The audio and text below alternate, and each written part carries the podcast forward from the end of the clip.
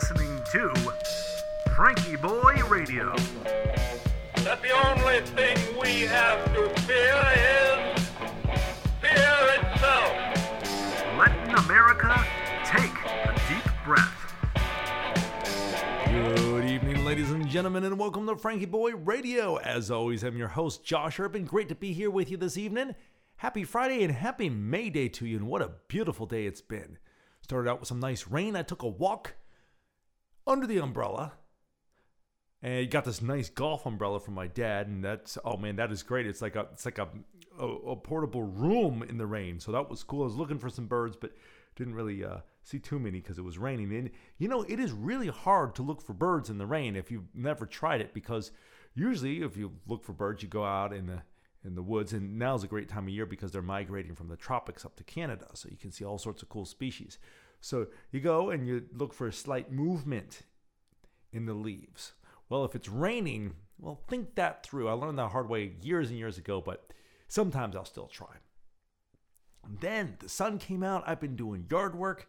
I got these uh, awesome trees. They're called green giants to plant. Got the burn barrel going this evening to burn up a little bit of scrap wood. And then the sky was clear and the moon was out. And I saw the sword of the moon, or sometimes unpoetically called the straight wall. But it's a very strange feature on the moon. It's 80 miles long, but only about 700 feet high. And it's a 40 degree slope. They originally thought it was a cliff, but when viewed from Earth, it looks like it looks like it could be um, just a sheer wall, or it's sort of, if you squint your eyes a little bit, it looks like a giant sword on the moon. And I was thinking of everybody, and I said, "Oh man, I wish I could show them this." And and and sometimes that's logistically hard anyway. But under the best of circumstances, then the last thing we want to be doing is sharing a telescope eyepiece, right? So I thought, well, maybe I'll just explain it on the podcast this evening. When you look at the moon, well, the moon is cool from any view, really. Sometimes the the best is just looking at it with your eyes. And it has so many different well, obviously it has different phases, right? Pardon the pun, but but so many different views. And there's the the the autumn moon that looms low in, in the horizon through the murky air, and it comes up like a giant pumpkin over the landscape. And then there's the mysterious summer moon that that throws its silver beams through the the dark forest and creates these little pools of light and dapples the ground. That's just beautiful too. And then there's the lonely winter moon, so stern in the frost. And so there's so many great ways to look at the moon with just your eyes. And then you turn a pair of binoculars on it and it takes in a 3D appearance. And then you train a telescope on it and you lose yourself in a forest of craters and subtle shadings of, of gray and white and tan and beige. And you see, you can look into lunar geology, so you can see a crater when, well, the, the moon apparently, the, the prevailing theory of how it formed was in, in the very early days of Earth, four and a half billion years ago or so, another planet was coming around about the size of Mars and smacked into the moon, or smacked into the Earth, and knocked off a piece of the Earth, and that became the moon. So it was a very violent time. And then what happened? The moon doesn't have any atmosphere, and an atmosphere will stop a lot of things from hitting the particular planet that the atmosphere is around because the things will burn up in the atmosphere. This is where we get shooting stars from. And this is why um, spacecraft need heat shields when they re enter the atmosphere. The wind resistance gets, or the air resistance gets so fierce, it, it, it gets tremendously hot and will vaporize things. So the moon didn't have doesn't have an atmosphere, so a lot more things can hit it. And also a lot of things were hitting Earth at the same time too, even though it had the atmosphere. So all this violent bombardment was happening, and then finally everything pretty much settled down. So we can see these vast lava flows when a, a, a crater was already there, and then the lava flowed over the crater and filled it up. But that's called a ghost crater. And then you have um, some of the prominent craters. You can almost see them with your unaided eye, but the one I was looking at tonight was called it's called Copernicus, and um, I think it's about 50 miles across. Could be could be mistaken, maybe a little less. And this one has terraces inside it, a terraced wall inside it, and a central peak you can see. And then when when the rock slammed into the crater, it threw moon guts everywhere, rock everywhere. And you can see the blanket of the debris and some of the craterlets there if you look really close. And I have these things called binoviewers. So usually with a telescope, you're just looking at one view, right, or one eye. Well, this you can use two eyepieces, and it really feels like you're in orbit looking at this stuff, looking at the sword of the moon.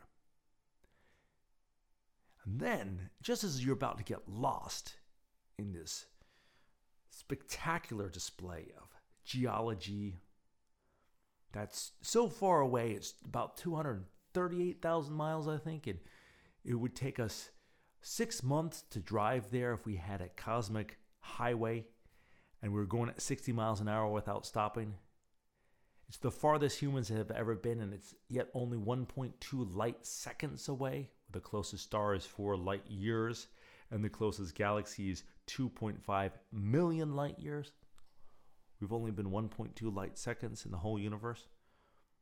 You're looking at this and you're getting lost in it, and then the night wind creeps up as the burn barrel burns low, and it rustles the fresh leaves and it brings this sense of mystery. And usually we don't like mystery, we don't like feeling small. This whole time of uncertainty, it's got us unsettled, it's got our cage rattled. But we are small creatures in a big, big universe. And I kind of like that. I want there to be more than what I know, because what I know doesn't entirely suffice, does it?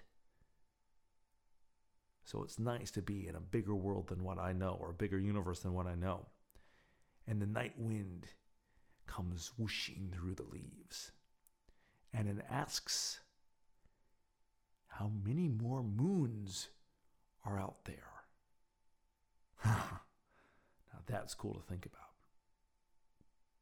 And now, you ready to do some deep breathing, America?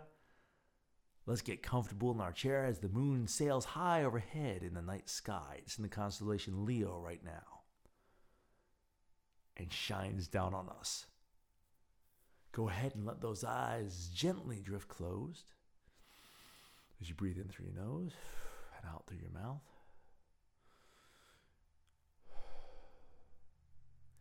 And now we're going to practice our 424 breath. Here we go. Let's inhale to a count of four. One two, three, four. Pause. One, two.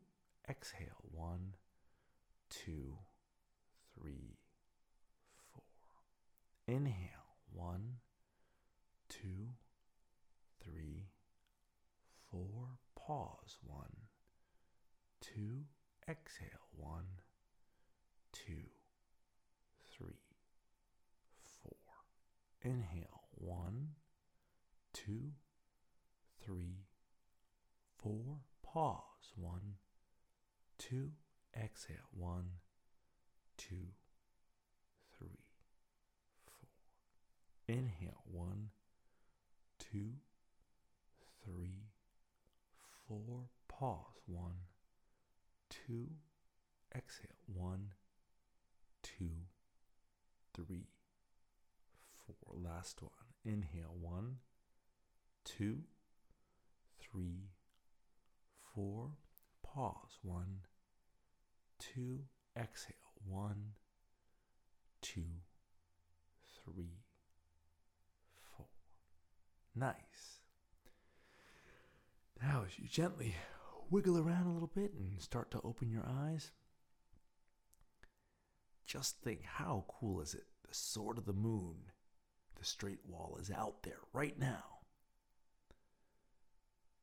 that's when I first saw Saturn when I was a little kid. I was so excited. Three days just to think that it's out there. Ha, huh, that's pretty cool. Who knows what else is out there? You all have a great evening, and I'll see you tomorrow.